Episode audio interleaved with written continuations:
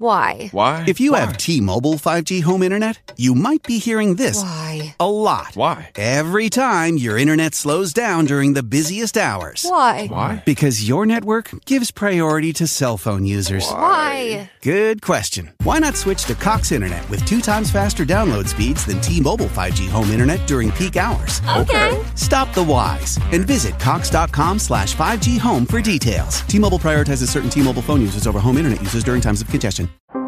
How powerful is Cox Internet? So powerful that one day, your daughter will be able to simulate a soccer match against some of the world's best players right from your backyard.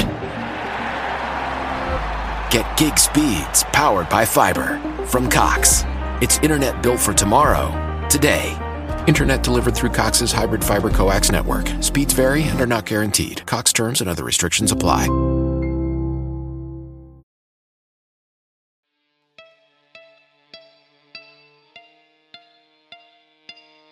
Hello, Hainted Loves. Welcome to Homespun Haints, bonus edition. I am Becky. And I'm Diana. We just heard from Courtney Minnick of Here Lies a Story earlier this week. If you have not listened to that episode, please go check it out. It was phenomenal. I learned so much about all the bodies buried under San Francisco. Oh my gosh. Everywhere. There's no cemeteries in San Francisco, but there's a crap ton of coffins under the ground.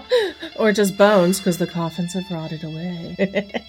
That's why they did the lead lined Fisk coffin. I looked that up. Tell me about the Fisk coffin, because I learned that it was so creepy, even the Victorians didn't like it. It's a coffin that's lined with lead in order to keep the coffin from rotting, kind of like a Dybbuk box. And then it's got a lead glass window in it so you can watch your loved one become a mummy. Except for the fact that you're supposed to bury it under the dirt. So, how do you watch them become a mummy? What do you do? Dig it up every few years and be like, Happy birthday, Grandma. It's good to see you look the same. Bye. And then just push the dirt back on. I don't know. You create a viewing window, right? Up to the top? It's kind of like the dead ringer, the bell that you oh, have like all the way the down. dead ringer bell. Oh, mm-hmm. that's a fun one too. We should tell a story about that someday. we should. Tell us more about this Fisk coffin, because I am fascinated. Well, they didn't exist for long. It's basically a sarcophagus made of metal. That's sexy. They're not coffins, they're Fisk metallic burial cases, which makes them very different from a coffin. They are closer to a sarcophagus because they are intended both to preserve and be preserved. They were originally patented in the 1840s, November 14th, 1848. Somebody named Almond Dunbar Fisk, which is my favorite name of the week, patented Almond, like, almond like the nut. Yes. he patented this amazing 19th century wonder, thinking that it would be popular among wealthy families who didn't want their loved ones to rot like commoners. Psh. oh, so it was actually supposed to preserve them, like a mummy. Kind of. The case was custom formed to the body, so it was a bespoke case, coffin. Wait, custom formed, like it wrapped around the body? Like, Sort of no, but it was custom formed to resemble the form, height, shape, size of the deceased. oh, so, so it, it is- was like a sarcophagus, like an Egyptian mummy that was made to look like the person. Yeah, it's shaped like people. exactly. It looks like a people with a little hole where the face is to view the actual dead people that are inside of it. And the body part of the sarcophagus is intended to look like the person that is being buried in the case. Oh, I'm getting so many shivers. Do you keep this in your china cabinet? Like, Oh my gosh, right? Oh, it's so you're big. But supposed yeah, to I would. Watching. You're supposed to be watching. It's got a glass window plate for viewing the face of the deceased without risking picking up whatever they died of, any pathogens or odor. I don't think out of it. that's why they're in metal. I thought that was to preserve them. Yep, they are airtight. The Fisk case was Okay, airtight. so if you opened it, bacteria and other things could get inside and start deteriorating the body. So was the window Right. there to prevent you from catching what they had, or was it to prevent them from catching what you had? I don't think they were worried about the corpses catching anything, but I see what you mean about catching germs that would cause decay. The oxygen was not pumped out of these before they were filled with corpses, So it was airtight, so it didn't decay as quickly. And that way loved ones could be shipped back home in a way that they could never have been before because I believe this is long before embalming. Yes, question mark. That's what we need to do next. History of embalming. Anyway, can you guess how much a Fisk coffin cost in the 1840s? One million dollars. Close. Really? $100. Oh, that's really close. So is it a hundred pounds or hundred dollars? Oh, it was dollars. Yeah, they were patented in Providence, Rhode Island. Sounds like America. So $100 in 1848 is now $3,820. So basically the price of a normal coffin. I guess how much you could buy a regular coffin for in 1848. Just make it yourself. Cut down a tree. $2. Two dollars. $2. That's not bad. No. $2 in 1848 money was 76 bucks today. Today you cannot buy a cheap coffin for $76. Trust me, that's never going to happen. So my grandpa just died, and they had a green burial for him. Oh, like a mushroom? Well, no, they made him a little coffin out of cedar, Oh, cool. and they just put him in the ground, and they just covered it with pine straw. Nice. And how much was that coffin? Nothing because it was made by your family, right? Friends. So, probably a regular coffin at the time, not much markup. Fisk coffin, really, really pricey for a $100. Obviously, they're made for affluent people. This is specifically to set the affluent apart in death, much like a sarcophagus was, to deter grave robbers. I guess it's harder to rob somebody when you're looking at their face. The damn thing's in your china cabinet. It's not like it's buried in the backyard. It is supposed to be buried. what the fuck? That's the design. It's it's designed to be buried. Rich people, right? Why do you have a window in it then? Don't know. I mean, this is like the kind of thing that you put on display. yeah, yeah, you do. Who is that weird king who made a giant diorama thing with the corpses of his enemies? I don't know, but if I go back in time, that's who I want to have dinner with. No, this is a real thing. It was Naples. Don Ferrante. He invited a bunch of his enemies to dinner with him. And then he killed them all. He fed some of them to the crocodiles that were in the moat around his castle. And then the others he mummified and put them up on display in the local dungeon. There's no greater respect than being turned into mummy art. That's what everybody wants. That's immediately where my brain went when you talked about a coffin that you could look at. I went to Ferrante. Fair. Fair. Sorry, continue. we were talking about Victorian era, but American coffins, not Napoli tyrant rulers. That's okay. They all have to do with each other. So, Continue, sorry. Tell me more about this lead lined box of doom with the window.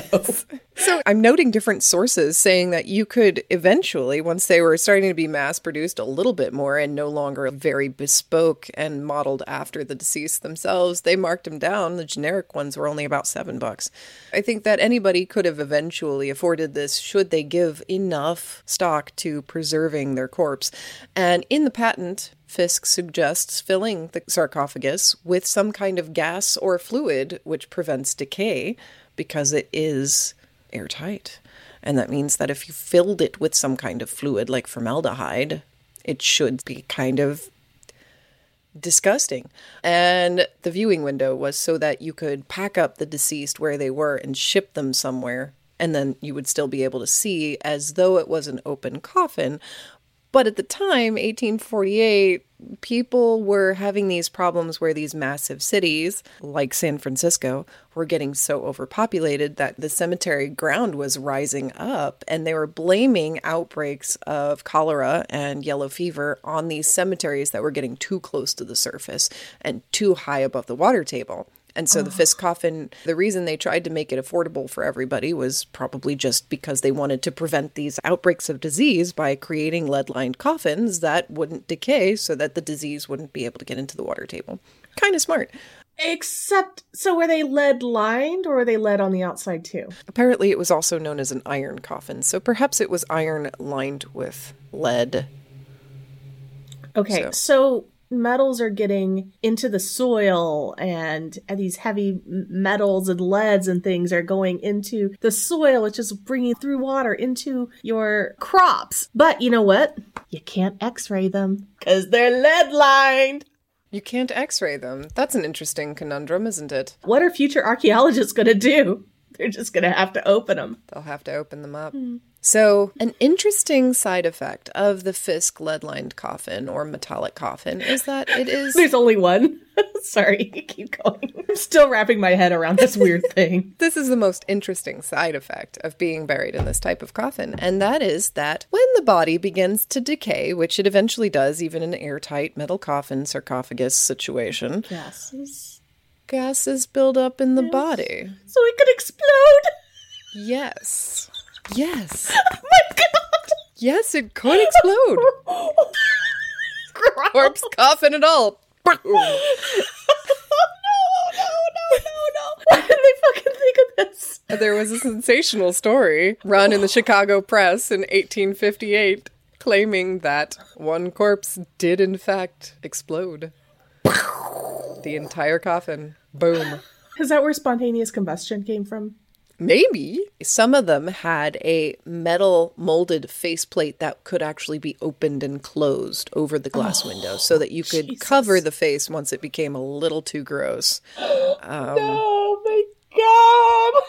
All I can think of is an Iron Maiden. You keep telling me about this. I just think of an Iron Maiden with a little window Yeah. that would Oh, open and close. absolutely. That's exactly what it is, just without the torture parts. Because the person's already dead. It doesn't matter if there are spikes or not. Though the spikes would hold the body in place, I suppose. And would Um, maybe prevent explosion. I don't know. So, would you like to see a Fisk mummy on display? I saw the one you linked to already on our site. I know. If you'd like to see a photograph of the actual two year old who was found under the porch in San Francisco that we talked about on this week's episode, you can link to homespunhaints.com. slash famous dash ghost dash San dash Francisco.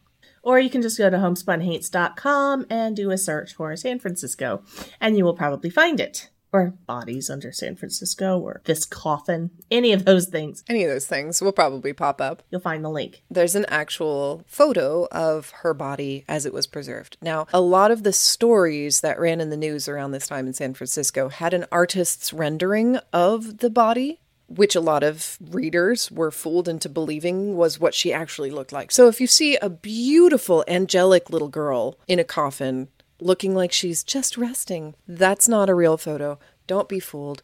But also, don't go look at the real photo. It's, It's super gruesome. depressing. I wouldn't look at that. But if you would like You can. be morbid with us, you can actually go see some Fisk mummies on display at various museums in the United States. What? okay, tell me where. The Canton Historical Museum in Collinsville, Connecticut is one of them.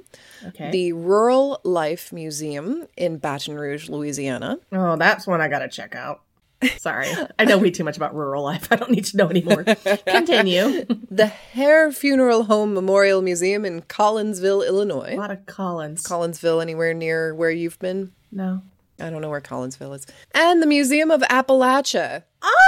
In Clinton, Tennessee has a Fisk mummy on display. I've been there. Did you see the mummy? Probably have. And, you know, being the morbid little kid I was, I probably didn't even think of it as weird. Yeah. Look, it's a sarcophagus. I've seen so many dead bodies. Just being in archaeology studies, I've seen a lot of dead bodies. Not fresh ones. I've seen a lot of mummies. I should say it that way. I've seen a lot of mummies. Mummies don't Yeah. bother me. There's a difference. There's There's, a difference. definite And difference skeletons. between fresh and not so fresh. Yeah, it's mostly in the smell. Also, apparently, there's also another one display at the Pink Palace Museum in Memphis, Tennessee. Tennessee ah. has the largest number of Fisk coffins on display, apparently by numbers, of any museum in the United States. Well, okay, first of all, I just got to stop right here and say that anybody who thinks that mummies are only in Egypt don't know anything because mummies are everywhere. There's mummies everywhere, and we have mummies in Tennessee. Oh yeah, we have mummies in Tennessee. Do not piss off those Tennesseans, because guess what? they might get mummified. They might mummify you. Yes. I love this. Okay, let's write a song that's called Mummies Are Everywhere. I love it. Oh, okay, I think we need a song. We'll write it off screen and then we'll record it, and it's Yeah. going to be a number one hit for sure. it will be on YouTube. Look out for that. Mummies are everywhere. Mummies Mummies, are have everywhere. hair. Mummies have toenails. I don't know. We'll come up with something better than that. I love this patent, though. I have to tell you a couple of words from the patent. Tell me about the patent. Be it known that I, Almond D. Fisk, of the city of New York in the state of New York, have invented a new and useful manner of constructing an airtight coffin of cast or raised metal, and I do hereby declare that the following is a full and exact description thereof. That's the patent? That's how the patent begins. Oh my god. I've also read a lot of patents. I've never read one like that. Keep going. Cast to contain the least possible quantity of metal also serves the purpose of allowing it to conform as nearly as possible to the form of the human body. Like a mummy. Like a metal mummy. That's the sound of the metal against the skin. Sorry, keep going. It's just a bunch of measurements and figures and such. Yeah, that was always my job, making the figures. It has been the practice, occasionally with cast metal or of composition coffins, to place yes coffins to place a round plate of glass cemented airtight over the face of the deceased. A metallic plate covering such glass is shown on the image, the figure drawn to illustrate the patent, as Becky would have done in the day. From a coffin of this description, the air may be exhausted so as to completely or entirely prevent the decay of the contained bodies on principles of well understood, or if preferred, the coffin may be filled with any gas or fluid having the property of preventing putrefaction. Like those bags that you can hook your vacuum cleaner up to suck the air out. Was there like a little nozzle there and you just plug your Hoover into it? I don't think they had the capacity to vacuum the air out. I think it was more like they might have pumped ether into it before. Push the oxygen out. I see. Right. There's no illustration in the patent about how to push the oxygen out and fill it with gas or fluid. It just says it may be if preferred. Couldn't you use a bellows for that? Ooh, that's a good idea. It sucks the air in, right? When you uh Huh? When you uh-huh. open it. I think maybe perhaps they were thinking of a gas that was heavier than air so that it would be, you could put it inside Okay. and just then seal it. It's a personal preference, according to the patent. So, this patent was obtained in 1848 and expected to expire in 1865. However, the Fisk coffin went out of production around about 1858 or 60. Nobody really knows. Fisk only lived one year appreciating his fame. He got to see the coffin publicly unveiled in 1849, the next year after the patent went live. Who was in it? No, no, no, just the coffin, not anybody in it. It was a floor model, like they have at the funeral home. So it was revealed at the New York State Agricultural Society Fair in Syracuse and the American Institute exhibition in New York City. And demand skyrocketed. So Fisk set up a foundry on Long Island to keep up with demand, built two larger firms in Cincinnati and Providence, and unfortunately, just later that year, the foundry was destroyed by fire. Fisk had to borrow $15,000 from investors. Wait, you didn't have insurance? Guess not. It was just a young company. Either way, one of the investors was John Forbes, the 49th New York State Legislature Forbes, and Horace White, the 37th governor of the state of New York, both of whom took financial responsibility for rebuilding this plant because it was really good for the local economy to build these lead coffins for some reason. And unfortunately, the next year, Fisk's health began to decline he could no longer work by the fall of 1850 and so he had to sign transfer the patents over to Forbes and White to continue his business. They restructured the company after Fisk's death. Does not say whether or not Fisk was actually buried in a Fisk sarcophagus or not, but I'm guessing probably I would want to be. I mean, it's his claim to fame. What did he die of? Was it lead poisoning? Asphyxiation inside one of his airtight coffins. Just fell in. Dr. Almond Dunbar Fisk died in Queens. He was buried in Riverview Cemetery in Clinton, New York. The age of 32 is when he died. Oh my gosh, he was so young. I really don't know how he died or how he was buried. Oh well. Anyway, Becky, Yes, Diana. Would you be buried in an iron lead lined coffin shaped like your funeral shrouded body with a window to view your decaying visage? Hell no. I'm gonna be like Grandpa and be buried as greenly and as cleanly as possible. Either that or I'm gonna die in a rocket ship explosion. Ooh, that's neat and all tidy. Mm-hmm. Pieces of me will just be floating around the universe for all time. You will become a beautiful satellite orbiting our planet. Just an arm. Right, because if you bumped into any debris, you would break apart because you'd be frozen solid. yes. So we have like an eyeball over here and a tooth over here. I like that. That's very good. A boob. A One boob. boob. Just a satellite boob orbiting the Earth. One boob that we all plan our rocket ship flight plans around. Elon, look out for the boob. it's boob o'clock at launch time. I, I think I think that would lead to a spooky day. Homespun Haints is hosted by Becky Kielimnik and Diana Doty, and produced by Homespun Haints Media LLC. Editing and music by Becky Kielimnik. Show notes by Diana Doty. If you have a ghost story and you'd like to be considered as a guest for this podcast, please visit our website at homespunhaints.com slash submit. Deep in the bowels of Oklahoma exists a passageway that has remained locked for decades, untouched by mortals. We don't know why it was sealed nearly a century ago, but we are thirsting to find out. So thirsty. Do you have the same insatiable curiosity as us to see what lies beyond his threshold? On September 24th, 2023, we will unveil the shadows together via live stream as we open this sealed passageway, slaking our thirst for arcane knowledge. And we want you to be there with us. Virtually, of course. This may be dangerous. We don't have liability insurance. Oh, my eye! But what will we find? Is this passageway a sealed tomb, a hideaway for treasure, a portal into another dimension? Even we won't know until September 24th, and you can be there to discover the secrets with us. I'm not scared.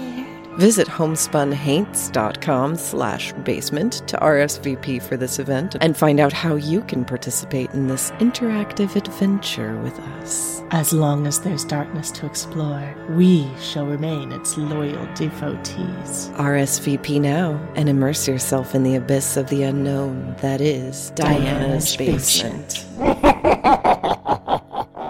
Visit homespunhaints.com slash basement.